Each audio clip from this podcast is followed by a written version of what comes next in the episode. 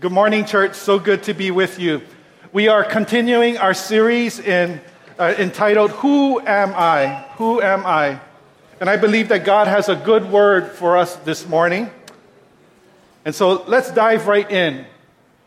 You all got, you, got, you all got pictures, right? Okay, we're going to use this later on in the sermon. So if you didn't get a picture, make sure you get a picture from one of our wonderful photographers outside. All right. So if you have your Bibles, would you, um, I invite you to turn with me to Matthew chapter 3. Matthew chapter 3.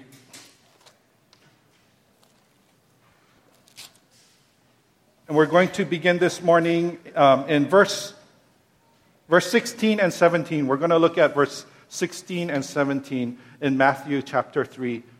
And while you're turning there, let me kind of set the scene for you. And so, the location of this particular uh, text is the Jordan River. And it's here at the River Jordan that John the Baptist is busy doing ministry. He's, he's busy preaching repentance. John is busy baptizing believers in the Jordan River. And then all of a sudden, Jesus steps out of the crowd and he steps into the Jordan River to be baptized by John the Baptist. And John, he's shocked and he hesitates. He, he, he hesitates because he recognizes the superiority of Jesus and Jesus' ministry. And so John says to Jesus, Jesus, I should be baptized by you. Jesus, you should baptize me. And Jesus says, This baptism is necessary in order to fulfill all righteousness.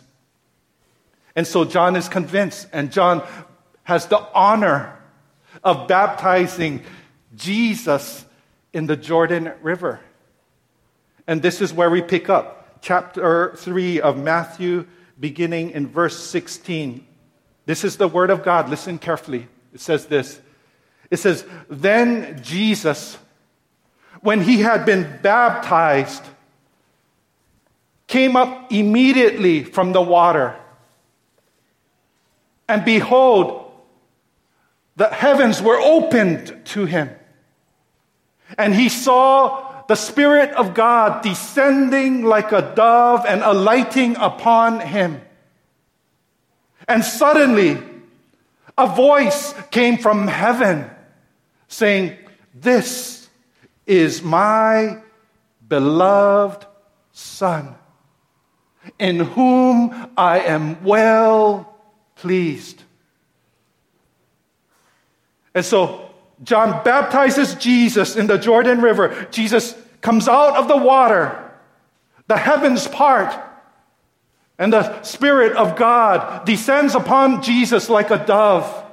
And then a voice from heaven, God the Father, says of Jesus, This is my beloved Son, in whom I am well pleased. I want to look at one particular word in, this, in these two verses, and the word is beloved. Beloved. Some people, uh, I think the British say beloved, but that's three syllables. I'm going with two, man. I, I'm just lazy. Beloved. Beloved is a powerful word. The Greek word that's used here is actually agapetos. Agapetos, actually. Yes, agapetos. Everyone say agapetos. Agapetos. Agapetos is actually not too hard of a Greek word to translate. It means love or beloved. Not a difficult Greek word to translate. We all know the word agape. Well, this is kind of similar. Agapetos. Agapetos. Love or beloved. But here's the problem when we translate this Greek word into the English language and into the English word love or beloved. And the problem is this the strength of this word gets lost in translation. Here's what I mean we use the English wor- word love all the time. It's used frequently and all the time for a wide range of things. For example, we say, I love Jesus. I love my parents. I love my spouse. I love my children. And in the same breath, we also say stuff like, I love caramel macchiatos. We say, I love mint chocolate chip ice cream. We say, I love chicken katsu curry rice. Chris Moore, you have to try some chicken katsu curry rice before you leave here. He's from Alabama, Mississippi area. Chicken katsu curry rice. We also say, I love the Dallas Cowboys. No amens here. Eh? I love the Dallas Cowboys. We also, my wife would say, she would say, I love Target. I love Ross. I love TJ Maxx. And then, of course, our children always say, I love green eggs and ham, Sam, I am. And so we use the word love frequently and all the time for a wide range of things. So much so that the word love has almost become commonplace in our vernacular. Almost an everyday kind of word. But the word here, agapetos, it's not one of those words that you use frequently and all the time for a wide range of things.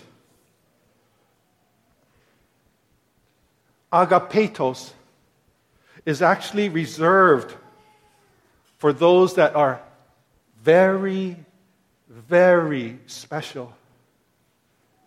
It's not one of those words that you kind of toss around. Agapetos is a word that's reserved for those who are dearly, dearly loved. It's reserved for those who are very, very greatly loved. It's reserved for those who are deeply, deeply loved. Agapetos is not one of those words that you kind of toss around. It's reserved for a most adored loved one. It's reserved for a most treasured loved one. And so it makes sense when the God the Father says of Jesus, This is my agapetos. This is my beloved Son, in whom I am well pleased.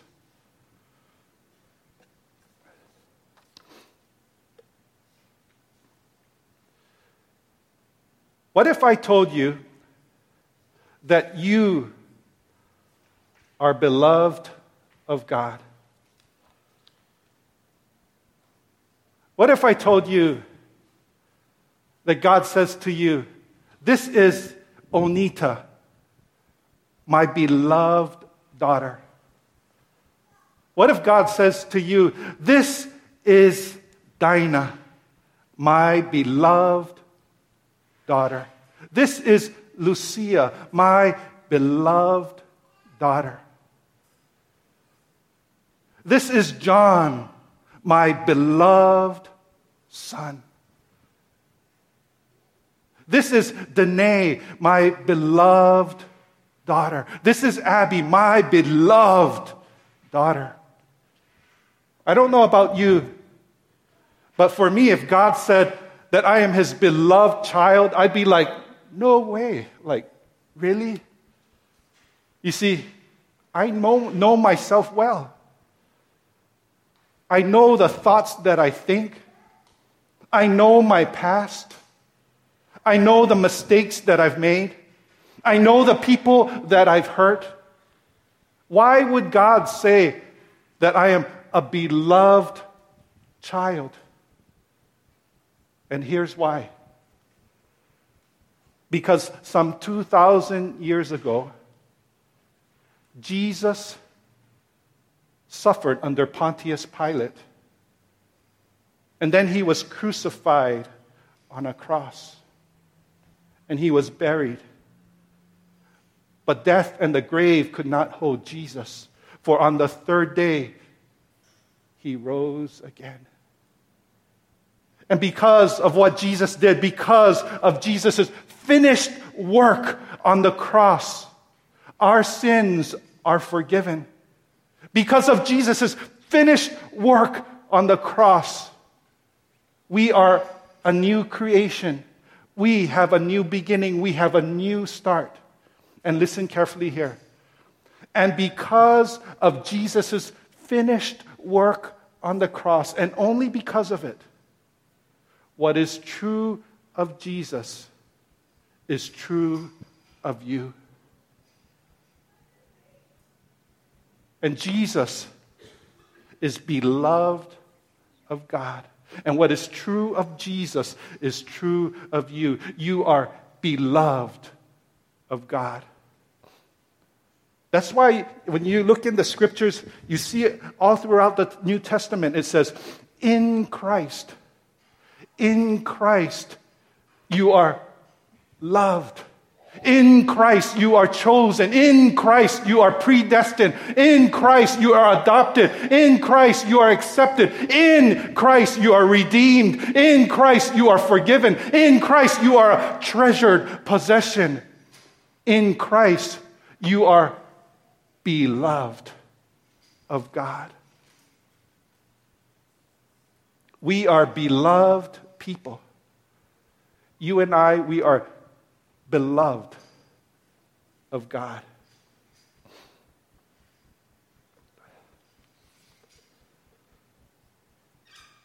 Listen to one of my favorite Bible passages. Listen to what it says about those who are beloved of God. In Romans chapter 8, verse 31, the tail end of that verse, it says this. It says, If God is for us, who can be against us? The question is not just who can be against us. I mean, we all know the answer to that. What is against you? Sickness and pain and loneliness, brokenness and fear, insecurities, emptiness, depression. All these things are against you. But here, the Apostle Paul is actually more making a statement than asking a question. And listen to the statement that the Apostle Paul is making. The statement that he makes is this God is for you. God is for you. Four very simple words, one syllable words, four words, one syllable words. In order to understand the richness of this simple statement, allow me to emphasize each of these words in turn. The first word is God. God is for you. God, who created the universe. God, who created the cosmos. God, who, who was the designer and architect of our solar system and the Milky Way and galaxies. God who said, let there be light and there was light. God who set the sun and the moon and the stars in their place. God who holds the world in the palm of his hand. The hugeness and vastness and greatness of God is beyond our comprehension. And it is this God who is for you. Because you are beloved of God. Second word is God is for you. Not has been, not will be, not was, not maybe, but God is for you.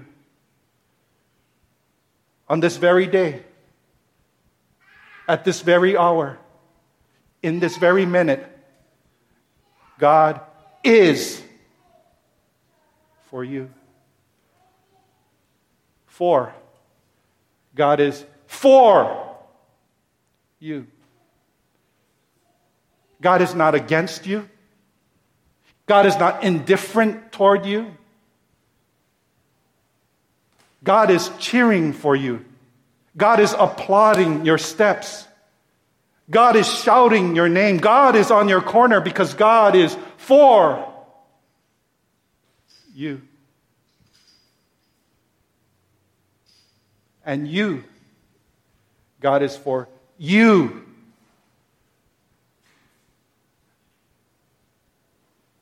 It's your name that is circled on his calendar for, for, for your birthday.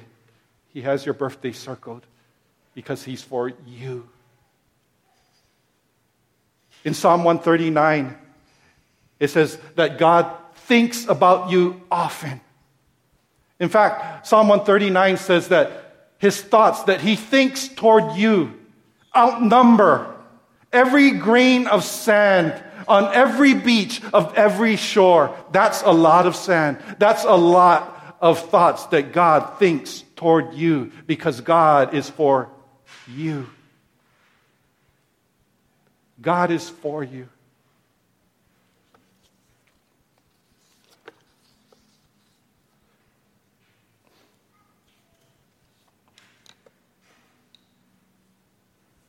At this point, you might be, okay, Pastor, maybe you're right.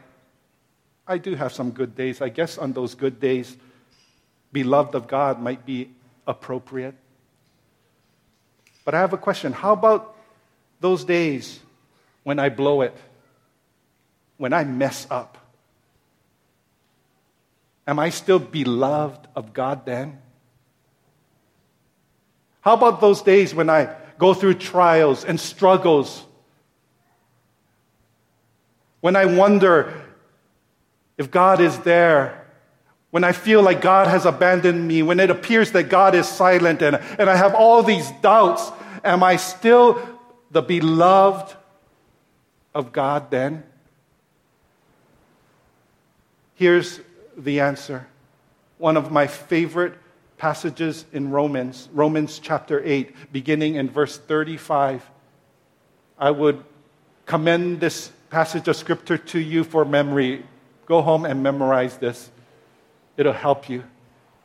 Romans 8, beginning in verse 35, says this Who shall separate us from the love of Christ? Shall tribulation or distress or persecution or famine or nakedness or peril or sword? As it is written, For your sake we are killed all day long. We are accounted as sheep for the slaughter. Yet, in all these things, we are more than conquerors through him who loved us. For I am persuaded that neither death, nor life, nor angels, nor principalities, nor powers, nor things present, nor things to come, nor height, nor depth, nor any other created thing shall be able to separate us from the love of God, which is in Christ Jesus our Lord. In Christ, there is nothing that can separate you from God's love. Nothing. In Christ, you are beloved of God. In Christ, you are agapetos of God.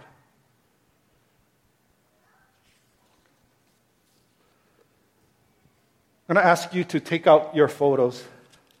Everyone got one of these. I want, I want you to just um, keep it out and hold on to it for a minute. Now, I'm, i want to show you a music video. I want you to allow God to speak to you through this music video. And you can find this music video on YouTube. It's actually a very popular song. And the song is Remind Me Who I Am by Jason Gray. Take a look at this. The enemy would have you believe that you are junk, that you are trash, that you are rubbish. The enemy would have you believe that you're a mistake, that you're a nobody, that you are weak, that you are worthless. Don't buy in to the lie. Take a good look at the picture that you are holding. You are beloved of God. If God had a wallet, the picture, this picture that you're holding, would be the picture that God would proudly carry in his wallet. Wow, it's almost like a dove descending. if God had a refrigerator, this picture, this is the picture that he would proudly display on his refrigerator. You are beloved of God. You are a person of value. You are a person of worth.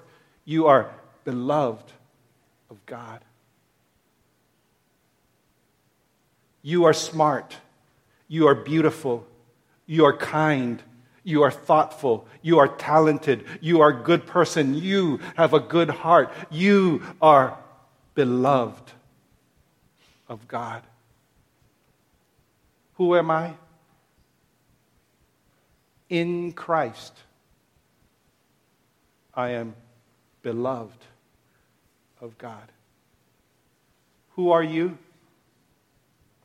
In Christ, you are beloved of God.